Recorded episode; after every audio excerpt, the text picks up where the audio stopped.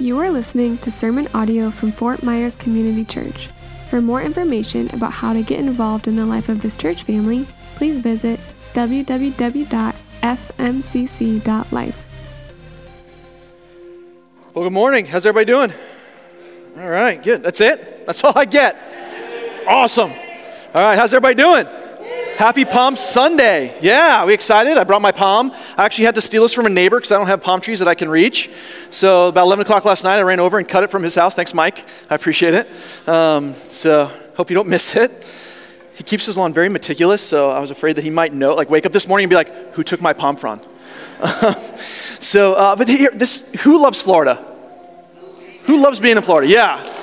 And I think what is, what is Florida known for by majority of the world? Yes, we have like beaches and we have sunny weather, but, but we're known for palm trees. I mean, as a kid, my family would drive from New York, Long Island, the real New York, Long Island. Hey, forget about it, right? And then we would drive down 95 and we'd hit uh, south of the border, which is in the Carolinas. And then we'd hit Georgia and it smelled like sulfur. And then um, we get a little further and then there's peaches. Yeah, okay. And then we'd hit Florida. And what was the thing? We saw this big welcome to Florida sign with, you know, welcome to sunshine, and there are palm trees everywhere.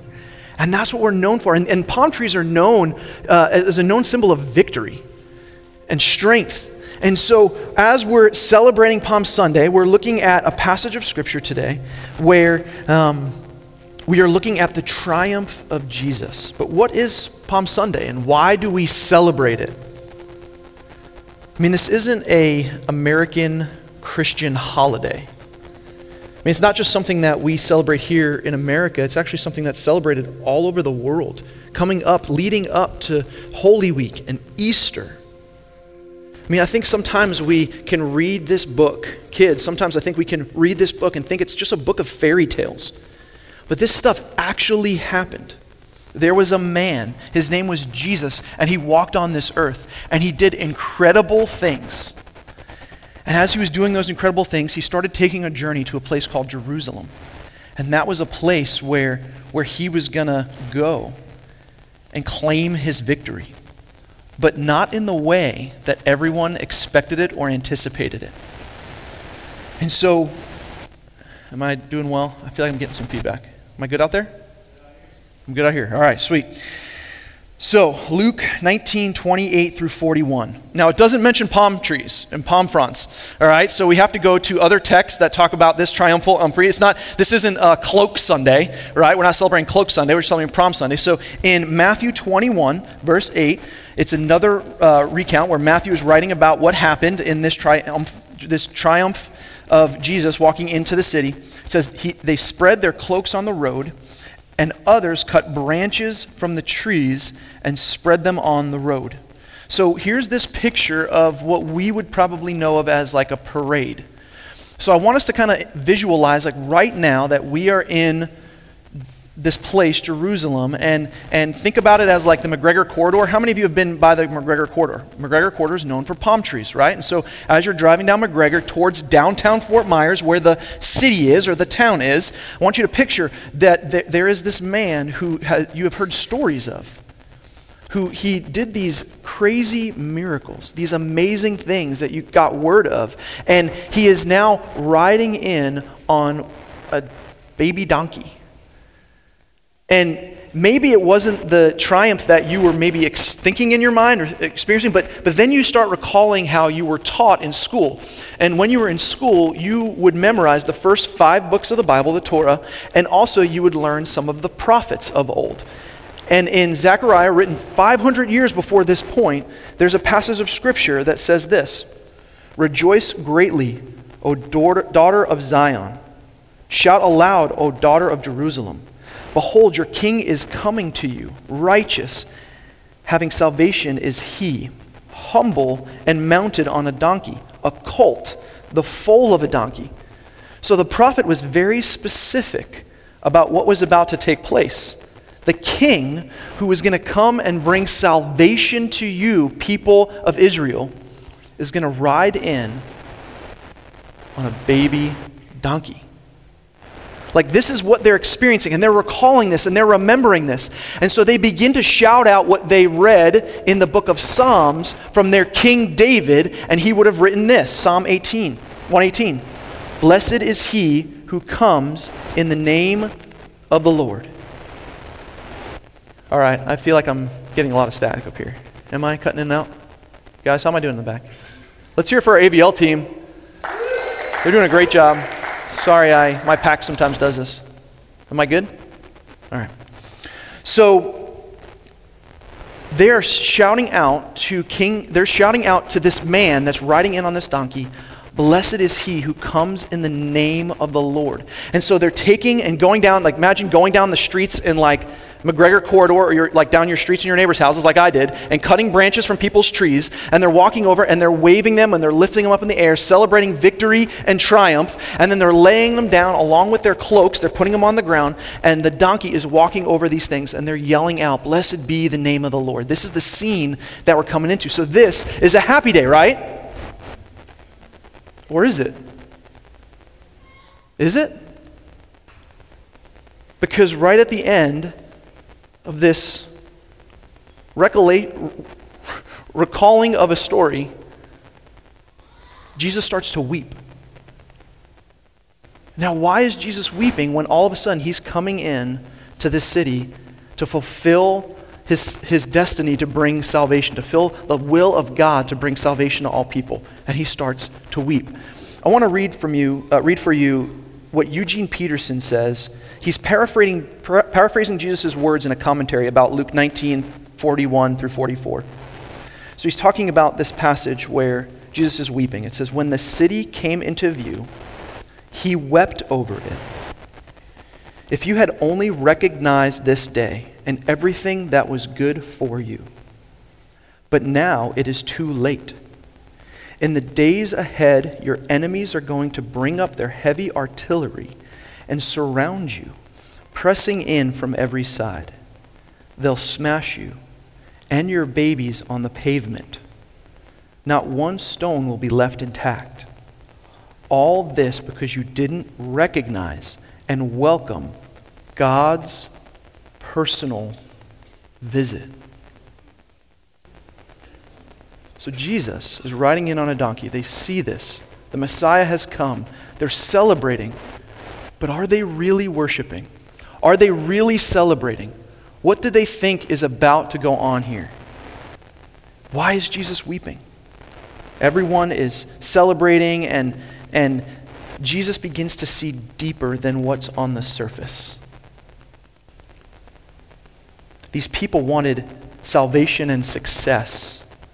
They wanted the Messiah to march into this city and, and do hard business with Rome. See, at that time, the Israelites were under deep, deep oppression from the Romans.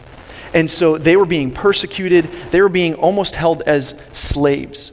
And, and they were getting taxed like crazy, and they were working their fingers to the bone just to pay for what the Romans wanted to do to expand their kingdom. And so to them, when they thought salvation, they thought my temporary, current situation. That's what they were thinking. They were thinking this Messiah is coming and he is going to bring a heavy hand against the Romans and save us from them. And so I want you to now picture what you think that hero is going to look like. I think he looks a little bit more like Iron Man and a little less like a man riding on a donkey. But here's what we got to understand we have to understand that, that there is a big difference between right handed power and left handed power. So, Martin Luther wrote about this often. And he talked a lot about how we in the world think that there is something that is beneficial or good about using right handed power. This is force, right? This is what we see in our world today. If we want something done, we use force. That's why if you make fun of someone's bride, they will get up in the middle of the Oscars and slap somebody. And it didn't go well for him, did it? Why? Because right handed power is temporary. There's wars that break out. What's going on in the Ukraine right now? But all of this has happened generation after generation after generation where, where these leaders rise up and they try to use force to oppress people, and eventually it fades. It's temporary. And so now the Israelites are seeing this, this person come into this city, and they're like, finally, we get some relief from these taxes. Finally, we get to have what we want. We get to have our own land back. And Jesus is weeping because he's like, You have no idea what's going on. In, on this day, they are yelling, Blessed is he. But in a few short days, they're going to be yelling, Crucify him. Why? Because their belief came out of selfishness, not out of surrender. They wanted what they wanted, which was very temporary satisfaction from a momentary thing, not a forever change. And this is the problem that we have even today. Is that we go to God most often because we want temporary satisfaction and change in our current circumstances. But God came to save us for all of eternity. And he says that this world is just a speck of dust. And so we, as people who follow him, are supposed to view everything in light of eternity, not in light of the temporary, momentary afflictions that Paul writes about. And so, Jesus comes in to use what's called left handed power. Now, left handed power is the power of love and forgiveness and sacrificial service. See, these people wanted to defeat the Romans, but God, He wanted to defeat sin. That's a very big difference. And He knew that the way to defeat sin was not through strong arming the Romans, but actually laying down His life. And so, their celebration is fake, it's selfish. They are worshiping only to get what they want. And what they wanted was temporary. So, do we praise and worship God because we know He's real and believe He's the Savior of the world? Or because He gives us what we want? I'm going to say that again. Do we worship Jesus because He is the Savior of the world and He brings us salvation from our sins, or because He only gives us what we want? These are very different forms of praise and celebration.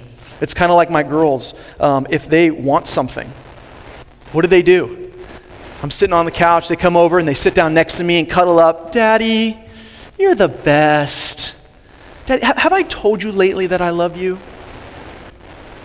What do you want? Right? But that's what that's what human flattery is, right? Daddy, I'm going to celebrate you because I need something. I want something. Do you ever find yourself going to the Lord more because you need or want something than in the moments where you have what you need? We tend to fall on our knees when we're broken, but what about the moments where things are going well? We kind of let our relationship with God go by the wayside sometimes. Why? Because, oh, we, are not in need of you. So, so God becomes this like genie in a bottle where when we need something, we're going to go and ask for a few wishes and then live our lives like normal. But that is not normal, and that's not how God has created each and every one of us. He has created us to sit at His feet day in and day out, whether things are good or whether they are bad, whether we need something or whether we don't. God has created us to be in relationship with Him. Imagine if the only time I interacted or engaged with my wife is when I needed something. That's not a relationship, that's an employee. So, if you profess that Jesus is your Lord and Savior, if you are one that is going to cut down some palm branches and lay your cloak down and say, Blessed is He, then are you serving Him and worshiping Him with your entire life, with everything? One of the most impactful moments of my life when I was 16, I was down in Mexico on a missions trip, and there was a band playing. That their name was Kanisa. It was a band from Africa, and the guy started speaking about our relationship with God in a way that I'd never heard before. See, I knew that God wanted me to confess the bad stuff.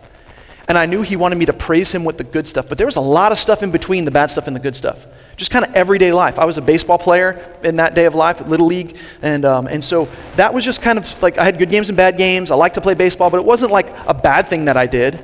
And it wasn't like this really good thing that I did to serve the Lord. I just played baseball.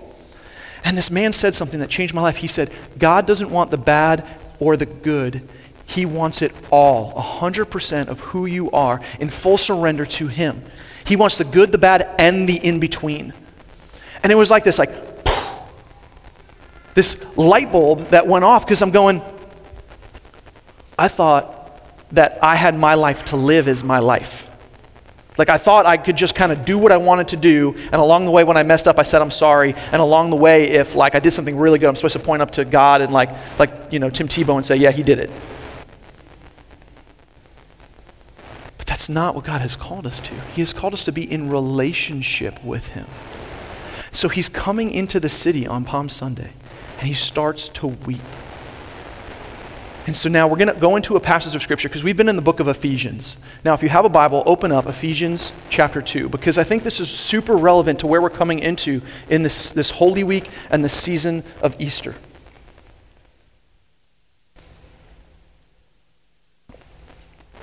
Here's my question Why am I laying down my palm branch?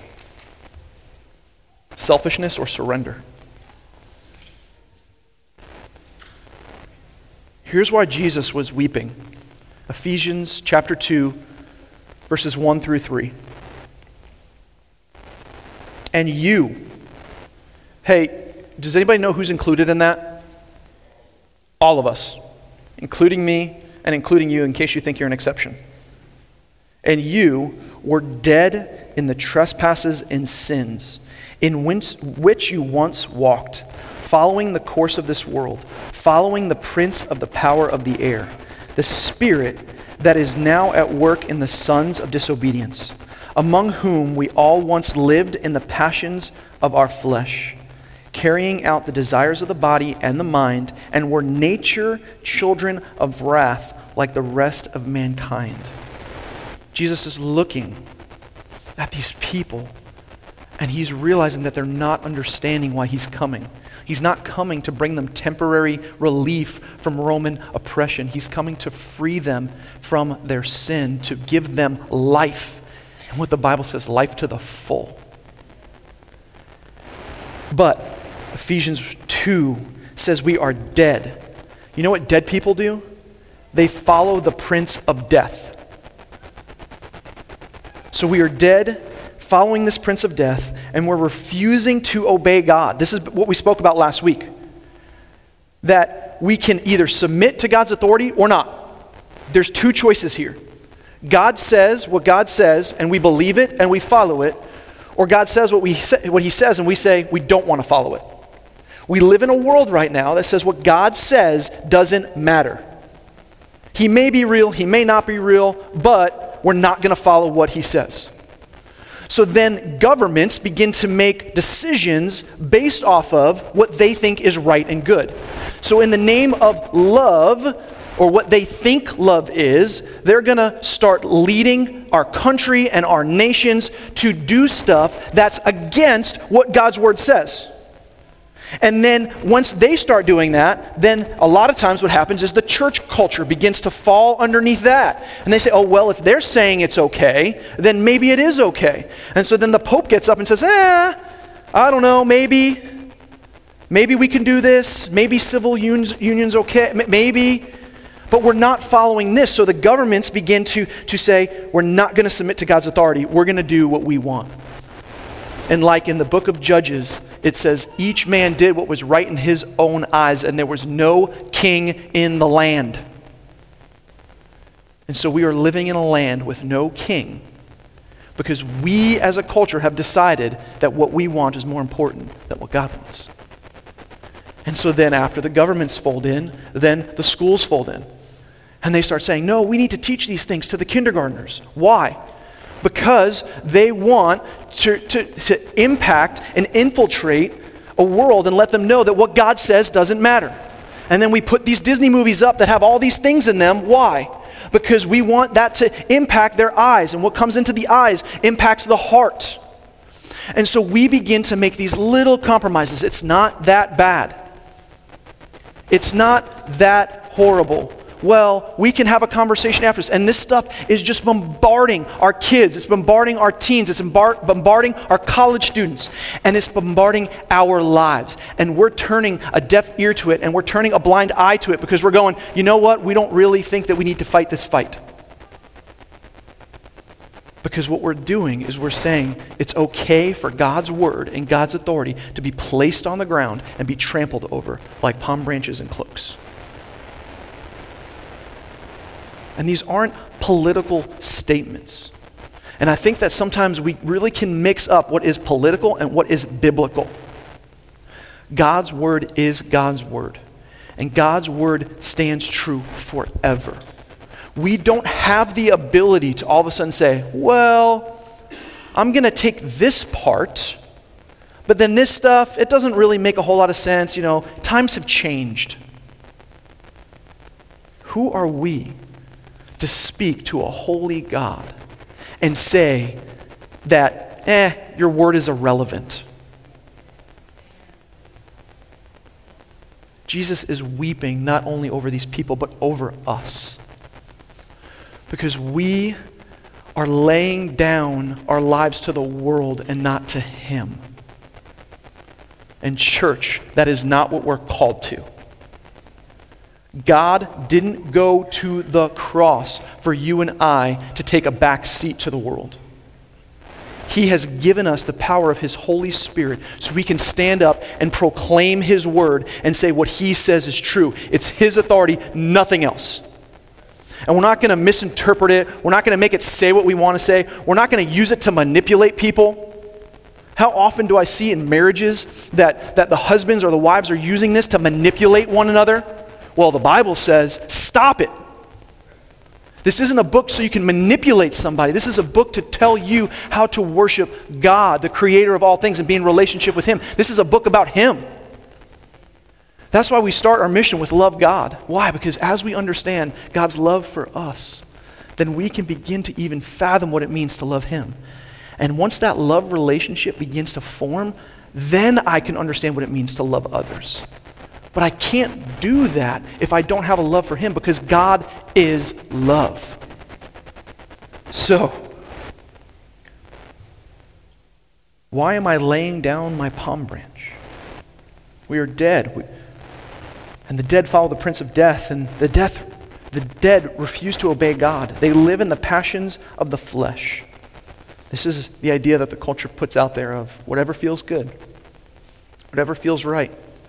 What's the big one? Put it on a coffee mug. Follow your heart. Oh, the Bible says the heart is wicked above all things. Well, yeah, but, no, but. I can tell you my heart. It is very wicked. And I need the gospel day in and day out to penetrate my heart so that I can know what it means to love my kids and love others well, my wife. So, what is the dead and those that refuse to obey God and living in the passion of flesh, what does that all equal? Children of wrath. There is a promise that we have here in Scripture that I think we forget about. God will pour out his wrath upon all sin. Imagine standing in front of a dam that's 100 miles wide by 100 miles high, that's holding back the floodgates of God's wrath, and you're standing at the base of it. If that thing broke and God's wrath was unleashed, would you be alive or dead? What about if you had a lot of money? You could, you could maybe what, what about if you were like super, super smart or successful? What about if you were really popular, if you get like over 100 likes on a picture on your Instagram?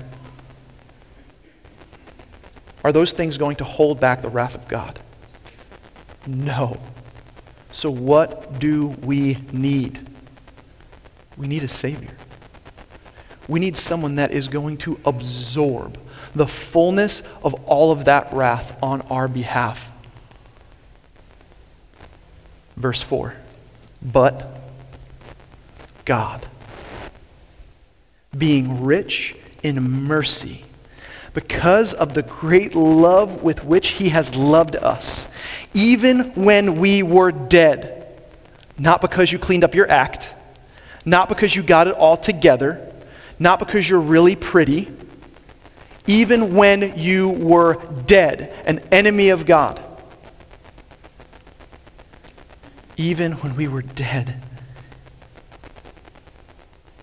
in our trespasses, God made us alive together with Christ. By grace you have been saved. This is the beauty of the gospel. This is the beauty of, of why Jesus got on that donkey in the first place and started going into Jerusalem. Because of his love in which he loved us, because of his great mercy, because of his amazing grace, that he journeyed into that city.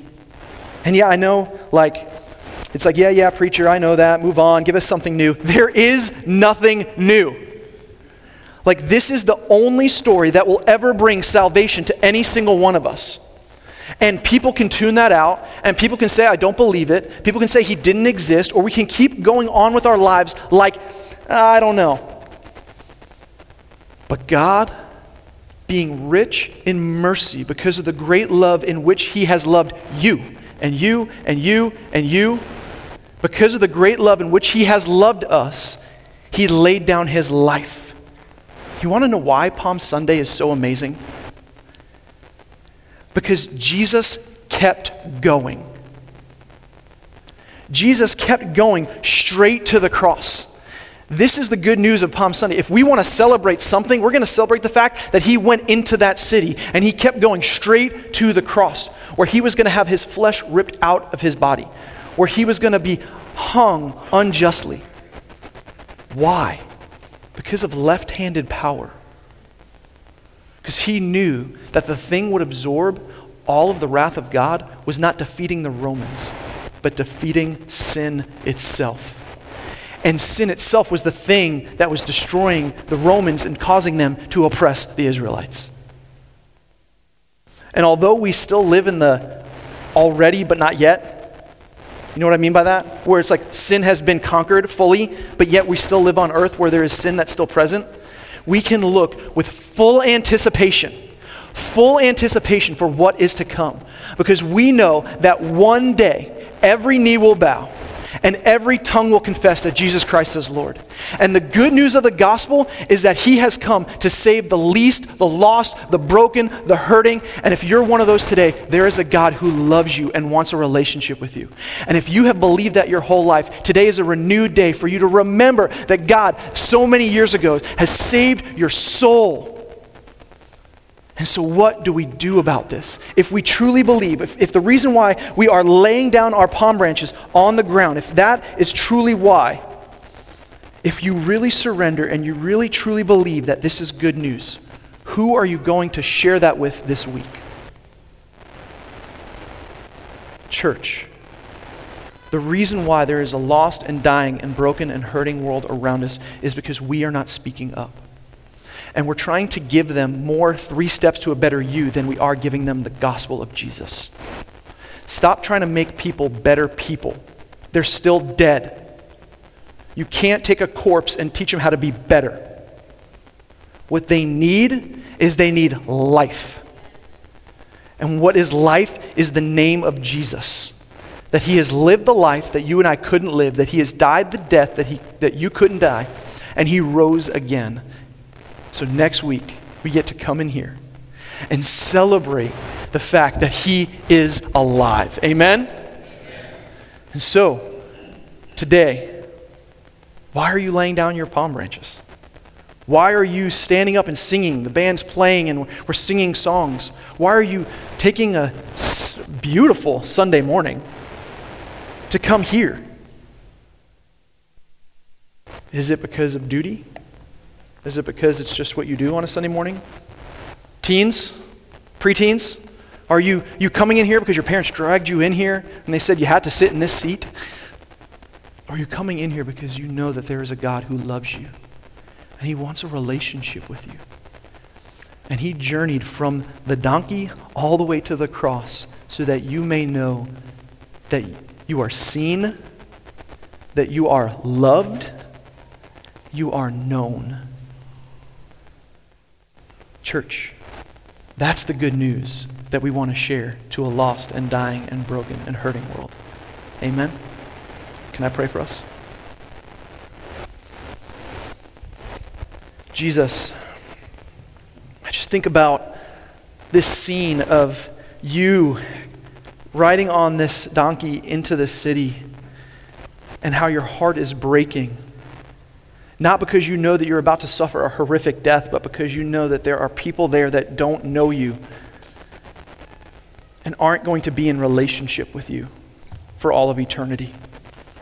God, for every single person that doesn't profess faith in you, your heart breaks for. You have invited your church, your bride, to join you on mission, to reach every man, every woman, and every child with what you call is good news. That there is nothing that we can accomplish on our own, that there's nothing that we can earn, but that you, in your love and your mercy and your grace, gave up your life so that we may have life. So, God, I pray right now that if there are hard hearts of stone in this place, that you would take those stones out and put in a heart of flesh, that your spirit would stir in us a passion and a desire to leave this place and share this good news with everybody we come in contact with. God, penetrate our hearts and our minds and help us to know and believe that you are good and your mercy endures forever. God, we love you and we thank you. It's in your name that we pray.